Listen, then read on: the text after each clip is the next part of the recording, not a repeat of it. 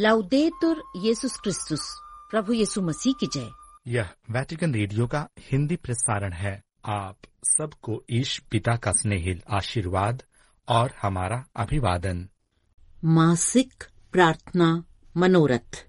हे ईश्वर प्रभु येसु ख्रीस्त के नाम पर हम आपसे याचना करते हैं कि पवित्र आत्मा हमें ख्रिस्तीय समुदाय के भीतर करिश्मों के वरदान को पहचानने और कैथलिक कलीसिया में विद्यमान विभिन्न परंपराओं और अनुष्ठानों की समृद्धि की खोज करने में मदद प्रदान करें।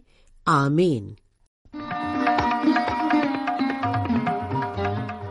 नमस्कार श्रोताओं, आज के कार्यक्रम में प्रस्तुत है रविवार ये आराधना विधि चिंतन, भक्ति गीत एवं समाचार। कार्यक्रम प्रस्तोता है फादर संजय दिलीप एक्का, सिस्टर उषा मनोरमा तिर्की और सिस्टर अनुग्रह मिंज।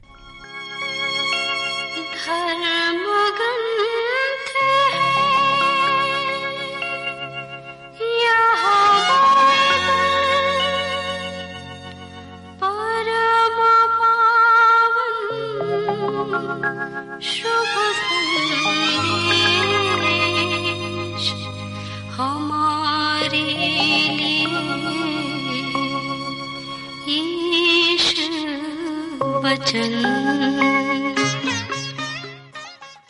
श्रोताओं, दुनिया में हर मानव नेकी करने के लिए बुलाया गया है। हम में से हर किसी को जीवन इसीलिए मिला है कि हम अपने जीवन में भला कार्य करें।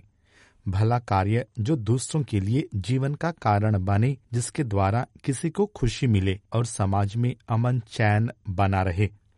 इस भांति देखा जाए तो नेक कार्यों को करने हेतु बुलाया गया मानव चाहे किसी भी जाति, धर्म और मज़हब का क्यों न हो, वह अपने कार्यों के द्वारा सुसमाचार का प्रचार करता है, क्योंकि सुसमाचार, प्रचार वृहद अर्थ में और कुछ नहीं, बल्कि भले और अच्छे जीवनदायी कार्यों की घोषणा है, जिसे मुक्तिदाता ईश्वर हमारे लिए करते हैं, जिससे हम भी अपने जीवन में उन्हें दूसरों के लिए कर सकें। श्रोताओं वर्ष के पाँचवें सामान्य रविवार आराधना विधि चिंतन हेतु लिए गए पाठों की विषय वस्तु हमारे लिए सुसमाचार प्रचार की बात कहती है, जिसके लिए ईश्वर के पुत्र यीशु ख्रिस्त अपने पिता के द्वारा इस धरती पर भेजे गए। आइए हम सुसमाचार में प्रभु वचनों का श्रवण करते हुए अपने में इस तथ्य को जानने और समझने की कृपा मांगे कि सुसमाचार प्रचार का अर्थ मेरे लिए क्या है? मैं अपने जीवन में किस तरह सुसमाचार का प्रचार करता हूँ? क्या सुसमाचार प्रचार करने हेतु मैं स्वयं अपने आप से बाहर जाता हूँ? ईसा सभागृह से निकलकर याकूब और योहन के साथ सीधे सिमोन और अंद्रयस के घर गए। सिमोन की सास बुखार में पड़ी हुई थी। लोगों ने तुरंत उसके विषय में उन्हें बताया। ईसा उसके पास आए और उन्होंने हाथ पकड़कर उसे उठाया। उसका बुखार जाता रहा और वह उन लोगों की सेवा सत्कार में लग गई। संध्या समय सूरज डूबने के बाद लोग सभी रोगियों और अपदूत ग्रस्तों को उनके पास ले आए। सारा नगर द्वार पर एकत्र हो गया।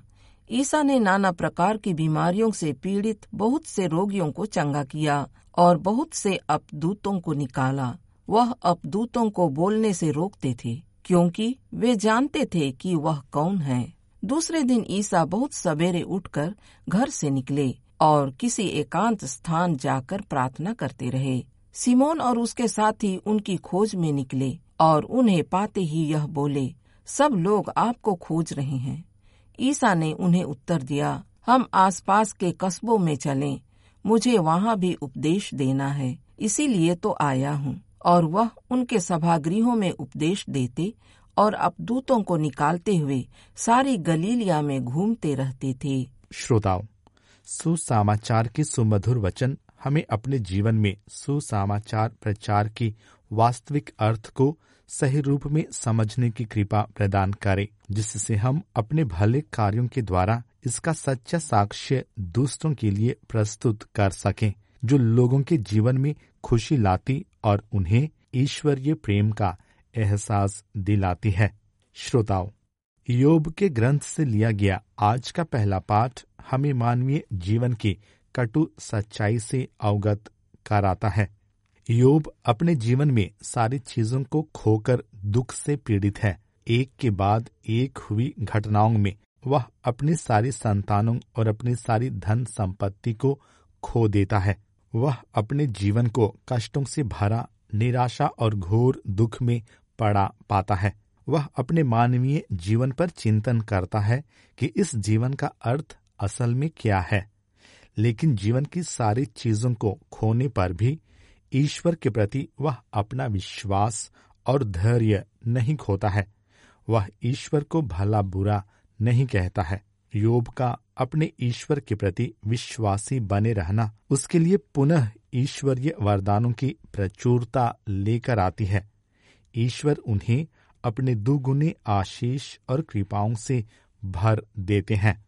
श्रोताओं, यह हमारे जीवन में ईश्वर के प्रति हमारे मनोभावों की थाह लेने का आह्वान करता है कि हम अपने जीवन की खुशहाली और दुखहाली में किस तरह से ईश्वर के सम्मुख पेश आते हैं। अपने प्रिय जनों के स्वर्ग सिद्धार जाने पर, किसी घोर विपत्ति के आने पर, कोई अनदेखी दुर्घटना और धन संपत्ति की हानि होने पर, हम किस तरह के मनोभावों के साथ अपने ईश्वर के सामने आते हैं? श्रोताओं, मानव के रूप में हम सबों का यह जीवन ही अपने में एक सुसमाचार है, क्योंकि हम जो करते, कहते और जैसा जीवन जीते हैं वही हमारे द्वारा दूसरों के लिए सुसमाचार का एक साक्ष्य बनता है। अतः हम सुसमाचार को वचनों में नहीं, बल्कि अपने अच्छे कार्यों में घोषित करते हैं और इसी के लिए हमें ईश्वर बुलाते हैं। श्रोताओं, आज के दूसरे पाठ में संत पौलुस कहते हैं कि, धिक्कार, यदि मैं अपने जीवन में सुसमाचार का प्रचार ना करूँ, वे कहते हैं कि इस कार्य को उन्होंने स्वयं नहीं चुना है, बल्कि यह उन्हें ईश्वर की ओर से दिया गया है जिसे वे पूरा करते हैं। वे इस कार्य को सबों के लिए सब कुछ बनते हुए, अर्थात जो गरीब हैं, उनके लिए गरीब, जो दुखी हैं, उनके लिए दुख, और जो खुशहाल हैं, उनकी खुशहाली में वे सहभागी होते हुए मुफ़्त में सारी चीज़ों को पूरा करते हैं। श्रोताओं प्रथम कुरुंथियों के नाम संत पौलुस का यह पत्र हमारे मानवीय होने के सार और अर्थ को व्यक्त करता है। ईश्वर ने हमें मुफ़्त में यह जीवन दिया है। उन्होंने हमें से प्रत्येक जन के जीवन को असंख्य वरदानों और आशीषों से भरा है, जिससे हम उनका उपयोग, उनकी महिमा हेतु कर सकें। अपने गुणों को दूसरों के संग साझा करें, विशेष रूप से उनके लिए। जिन्हें हमारी सहायता और सेवा की ज़रूरत है। अपने जीवन में नेक कार्यों को करने के द्वारा हम न केवल अपनी आत्मा को बचाते, बल्कि दूसरों की आत्मा को बचाते और उन्हें ईश्वर की ओर अभिमुख करते हैं, जो हमारे मानवीय जीवन का सार है। श्रोताओं, आज के सुसमाचार में हमने प्रत्यक्ष रूप में यीशु ख्रिस्त के मुक्तिदायी कार्यों की चर्चा सुनी जिसे वे सुसमाचार प्रचार में करते हैं। सुसमाचार का प्रचार न केवल ईश वचनों की घोषणा है, बल्कि यह बीमार से पीड़ित व्यक्तियों की चंगाई और विभिन्न तरह से ज़रूरत में पड़े लोगों की सेवा करना है। वहीं यह हमें एक स्थान पर स्थिर रहने को नहीं कहता, बल्कि उन सारे स्थानों में जाने की मांग करता है जहाँ हमारी ज़रूरत है, जैसे कि स्वयं यीशु ख्रिस्त ने अपने जीवन में किया।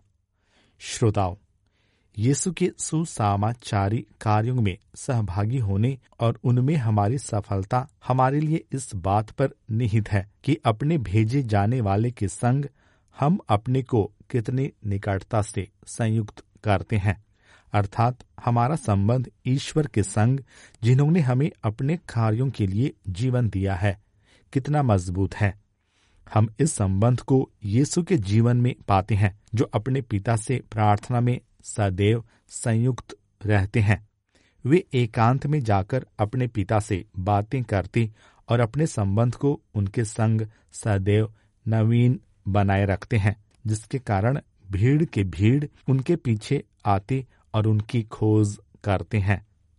श्रोताओं, हमारे जीवन का लक्ष्य ईश्वर के सुसमाचार को दुनिया में प्रसारित करना है। हम इसी हेतु दुनिया में भेजे गए हैं। आइए हम यीशु ख्रिस्त से निवेदन करते हुए कृपा की याचना करें, जिससे हम इस तथ्य को समझ सकें और उनके कार्य में निस्वार्थ अपना सहयोग दे सकें।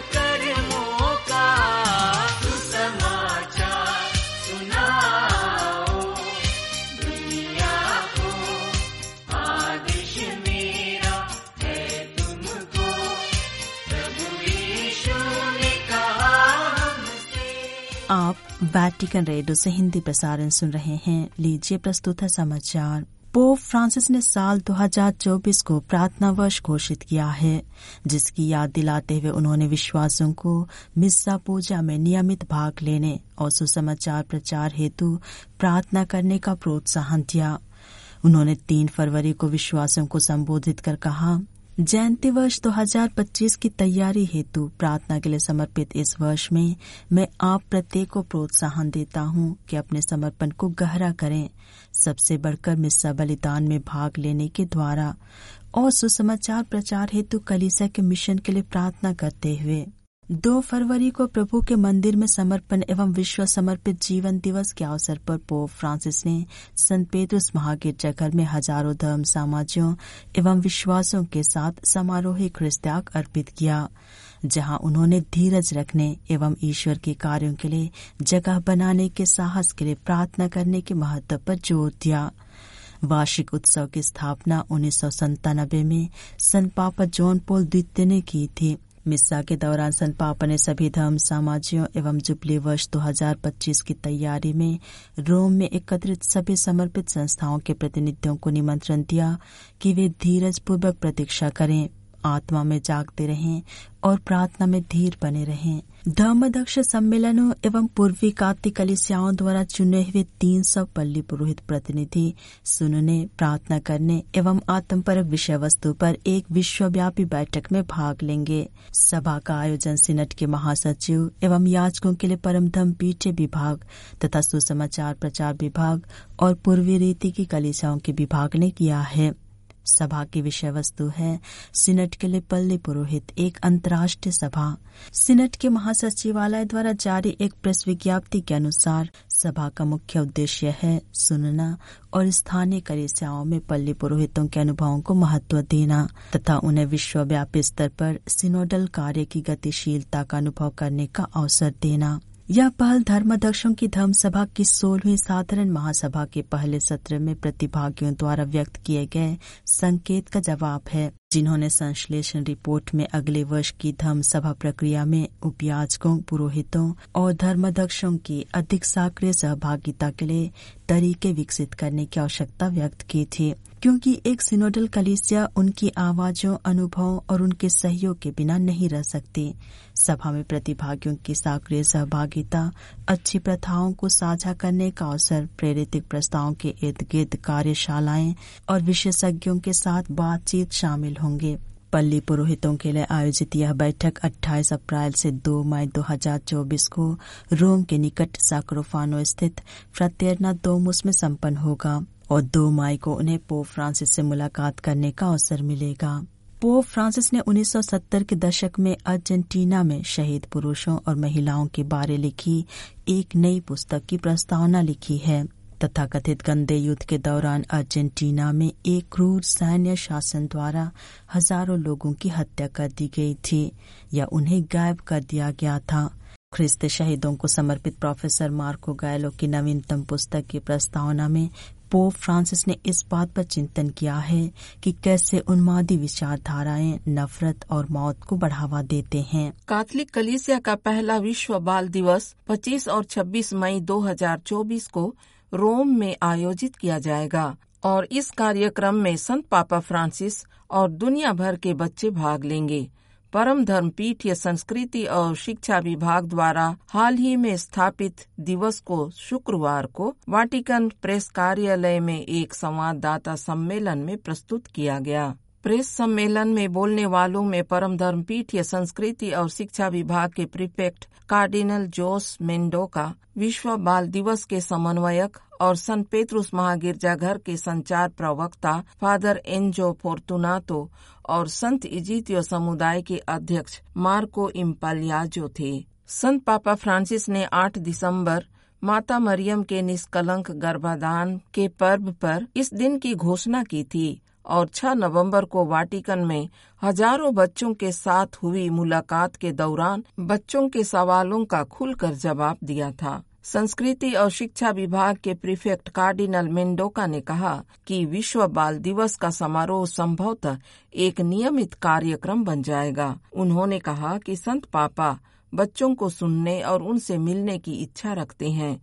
कार्डिनल मेंडोका ने कहा, पहला कार्यक्रम दो स्तरों पर आयोजित किया जाएगा, रोम में और विश्व के धर्म प्रांतीय स्तर पर। उन्होंने कहा, इस तरह का आयोजन बच्चों को प्रार्थना, दोस्ती और प्रशिक्षण के क्षणों के माध्यम से नायक बनने की संभावना प्रदान करता है। और विश्व बाल दिवस के समन्वयक फादर एनजो फोर्तुनातो ने संत पापा फ्रांसिस को उनके प्रोत्साहन के लिए धन्यवाद दिया। उन्होंने स्वीकार किया कि हालाँकि दिन की सभी विशिष्टताओं के बारे में बताना जल्दबाजी होगी। विभिन्न तैयारियाँ चल रही हैं। उदाहरण के लिए उन्होंने आध्यात्मिकता, एकजुटता और संस्कृति के क्षेत्र में तीन यात्राओं की पेशकश का उल्लेख किया। प्रेस कॉन्फ्रेंस में लोगो और वेबसाइट का भी अनावरण किया गया। उधर शुक्रवार को अबू धाबी में मानव बंधुत्व के लिए जायद पुरस्कार के पाँचवें संस्करण के विजेताओं की घोषणा की गई, जो मानवता की प्रगति और शांतिपूर्ण सह अस्तित्व में व्यक्तियों और संगठनों के योगदान को मान्यता देता है। मानवता बंधुत्व के लिए 2024 जायद पुरस्कार, कैदियों के साथ काम कर रही चिल्ली की धर्म बहन नेली लियोन कोरिया, मिस्र के cardiothoracic surgeon sir Magdi Yacoub Nahdlatul Ulama और मुहम्मदिया दो प्रमुख इंडोनेशियाई इस्लामी संगठन को दिया जाएगा। इसकी घोषणा जायद पुरस्कार के महासचिव, मिस्र के न्यायाधीश मोहम्मद अब्दुल सलाम द्वारा की गई। प्रत्येक विजेता अपनी गतिविधियों को बढ़ाने के लिए एक मिलियन डॉलर का पुरस्कार 5 फरवरी को अबू धाबी में संस्थापक स्मारक में एक समारोह के दौरान पुरस्कार प्राप्त करेंगे। पुरस्कार समारोह 5 फरवरी शाम सात बजे इटली के इटली में शाम चार बजे स्थानीय टेलीविज़न चैनलों और वाटिकन न्यूज़ के अंतर्राष्ट्रीय यूट्यूब चैनल द्वारा भी प्रसारित किया जाएगा। और इसी के साथ वाटिकन रेडियो से हिंदी प्रसारण समाप्त हुआ। अब तमिल में प्रसारण होंगे। नमस्कार।